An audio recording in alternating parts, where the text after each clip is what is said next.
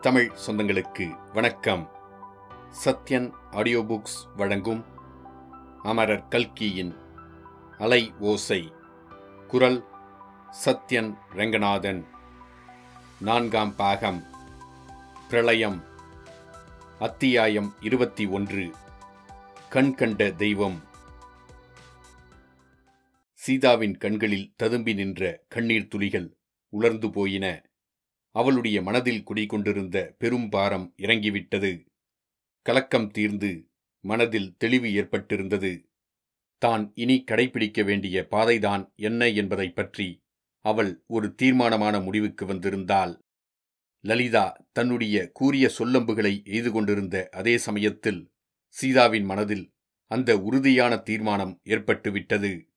ஆகவே சமீப காலத்தில் அவள் அறிந்திராத மனச்சாந்தியும் ஏற்பட்டிருந்தது. கைப்பெட்டியில் மாற்றி உடுத்திக் கொள்வதற்கு வேண்டிய இரண்டொரு சேலைகளை எடுத்து வைத்துக் கொண்டாள். கைவசம் இருந்த பணத்தையெல்லாம் திரட்டி எடுத்து வைத்துக் கொண்டாள். மேஜை டிராயரை திறந்து அதிலிருந்த கடிதங்களையெல்லாம் சுக்குநூறாக கிழித்துப் போட்டாள். அன்று தபாலில் வந்த பத்திரிகை துண்டை அணு அணுவாக போகும் வரையில் கிழித்து எறிந்தாள். பிறகு புறப்படுவதற்கு ஆயத்தமாகி கீழ் வீட்டில் சந்தடி அடங்கட்டும் என்று காத்து கொண்டிருந்தாள். சிறிது நேரம் வரையில் கீழே ஏக ஏகரகலையாக தானிருந்தது. பட்டாபிராமனுடைய அதட்டல் சரஸ்வதி அம்மாளின் கோபக்குரல் இவற்றுடன் குழந்தைகள் பட்டு பாலுவின் அழுகைச் சத்தமும் கலந்து கேட்டது. பாவம் அந்த அர்த்தராத்திரி சந்தடியில் குழந்தைகள் விழித்தெழுந்து அம்மா மூச்சையாகி கிடந்ததை பார்த்துவிட்டு அழத் தொடங்கின. சிறிது நேரத்திற்கெல்லாம் லலிதாவின் தீனக்குரல் கேட்டது கொஞ்சம் கொஞ்சமாக சந்தடி அடங்கியது. விளக்குகள் அணைக்கப்பட்டன. பின்னர் அந்த வீட்டில் நிசப்தம் குடிகொண்டது. மேலும் சிறிது நேரம் சீதா காத்திருந்தாள். வீட்டில் உள்ளவர்களிடம் சொல்லிக்கொள்ளாமல் போகலாமா என்ற எண்ணம் எழுந்து தொந்தரவு செய்தது. ஆனால் நேரம் ஆக ஆக அவளுடைய பொறுமை குறைந்து வந்தது. அந்த அறையின் நாலு பக்கத்துச் சுவர்களும் அவளை நோக்கி நெருங்கி நெருங்கி வருவதாக தோன்றியது.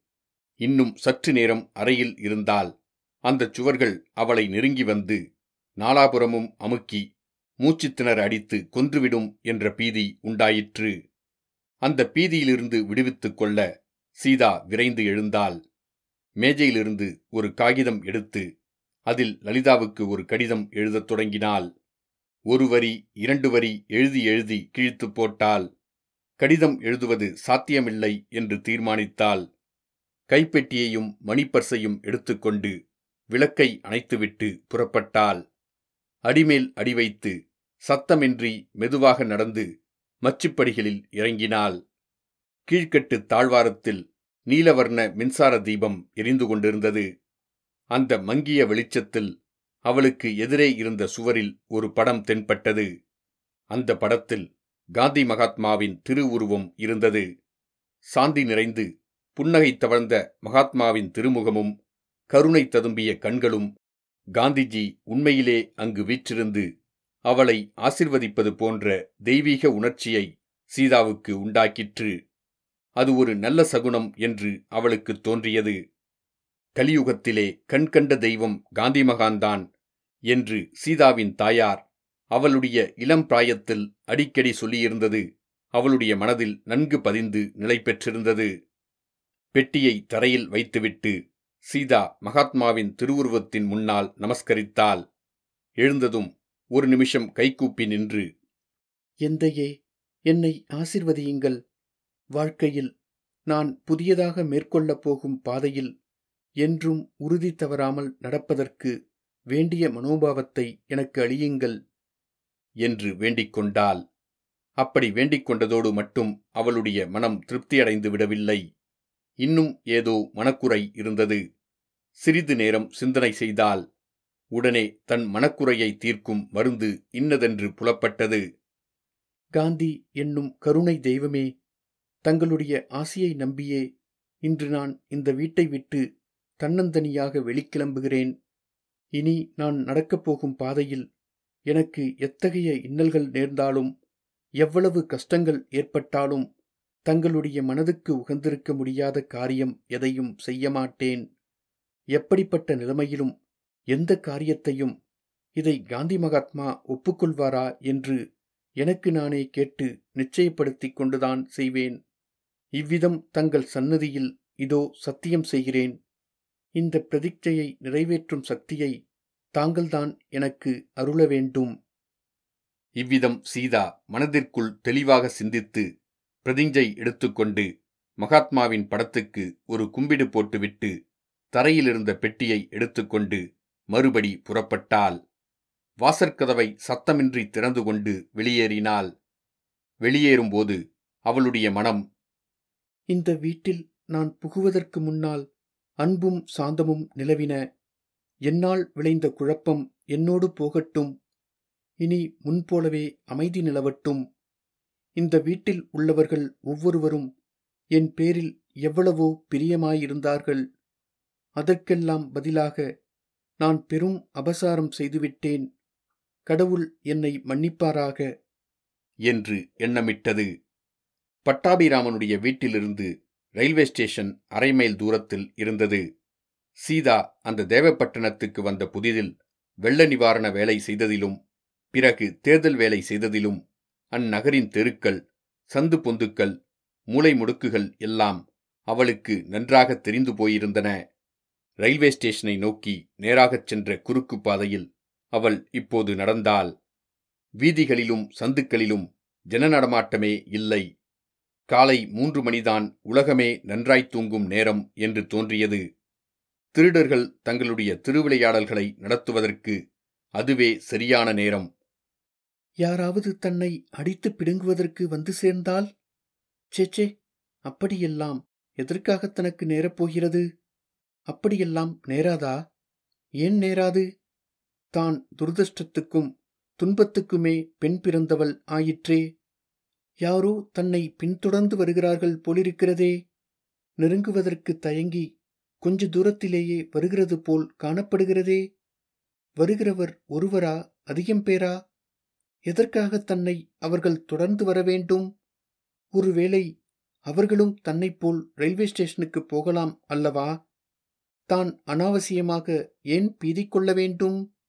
பீதி அனாவசியந்தான் யார் தன்னை என்ன செய்துவிட முடியும்? ஒன்றும் முடியாதுதான். ஆயினும் நெஞ்சம் படக் படக்கென்று அடித்துக்கொள்வதில் குறைவில்லை. காலடி சத்தத்துக்கு மேல் இதயம் அடித்துக்கொள்ளும் சத்தம் அதிகமாக கேட்கிறதே. கடவுளே காந்தி மகாத்மா இந்த பேதையை காப்பாற்றுங்கள். இது என்ன பைத்தியம்? யாரிடமிருந்து எதற்காக கடவுளும் காந்திஜியும் தன்னை இப்போது காப்பாற்ற வேண்டும்? தனக்கு என்ன பயம்?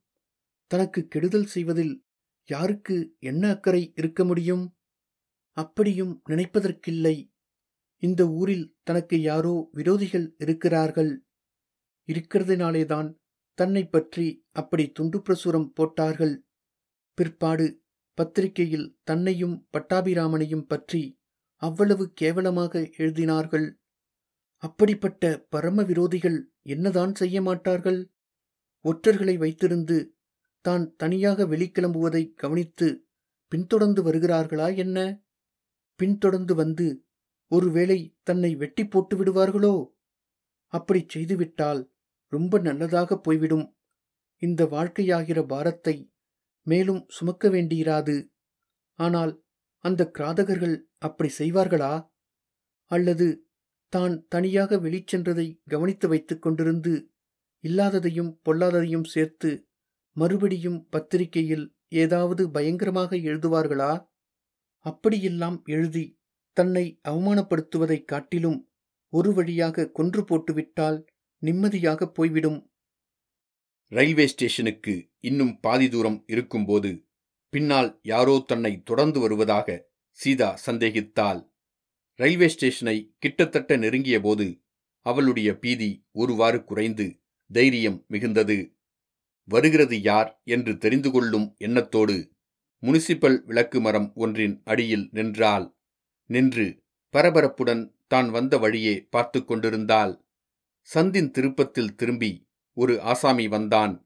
அவன் வேறு யாரும் இல்லை. சூர்யாவின் தம்பி சுண்டுதான். சீதாவின் மனதிலிருந்த பயம் என்கிற பாரம் விலகியது. பயம் இருந்த இடத்தில் கோபம் குடி புகுந்தது இவன் எப்படி திடீரென்று இங்கே வந்து முளைத்தான்? தன்னை எதற்கு பின்தொடர்ந்து வந்தான்? வந்ததுதான் வந்தானே. சட்டென்று வந்து தனக்கு துணையாக சேர்ந்து கொள்ளக்கூடாதா பின்னாலேயே வந்து தன்னை இப்படி பயமுறுத்துவானேன்? அசட்டு பிள்ளை.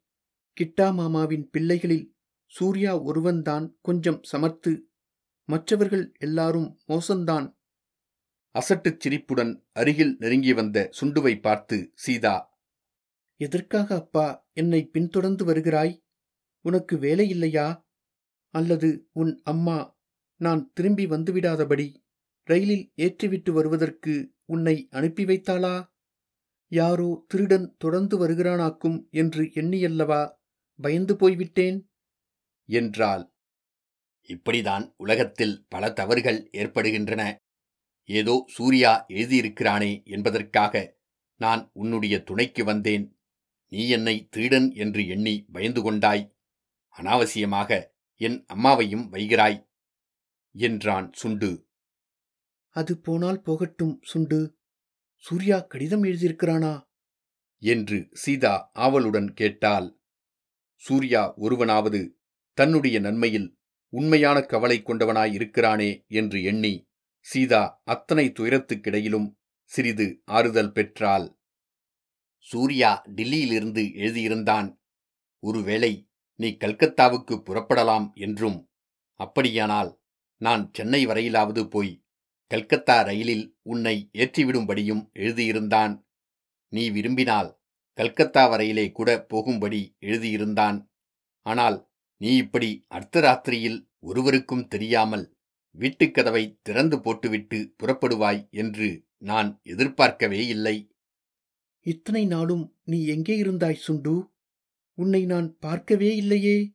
திடீரென்று இன்றைக்கு எப்படி வந்து முளைத்தாய்?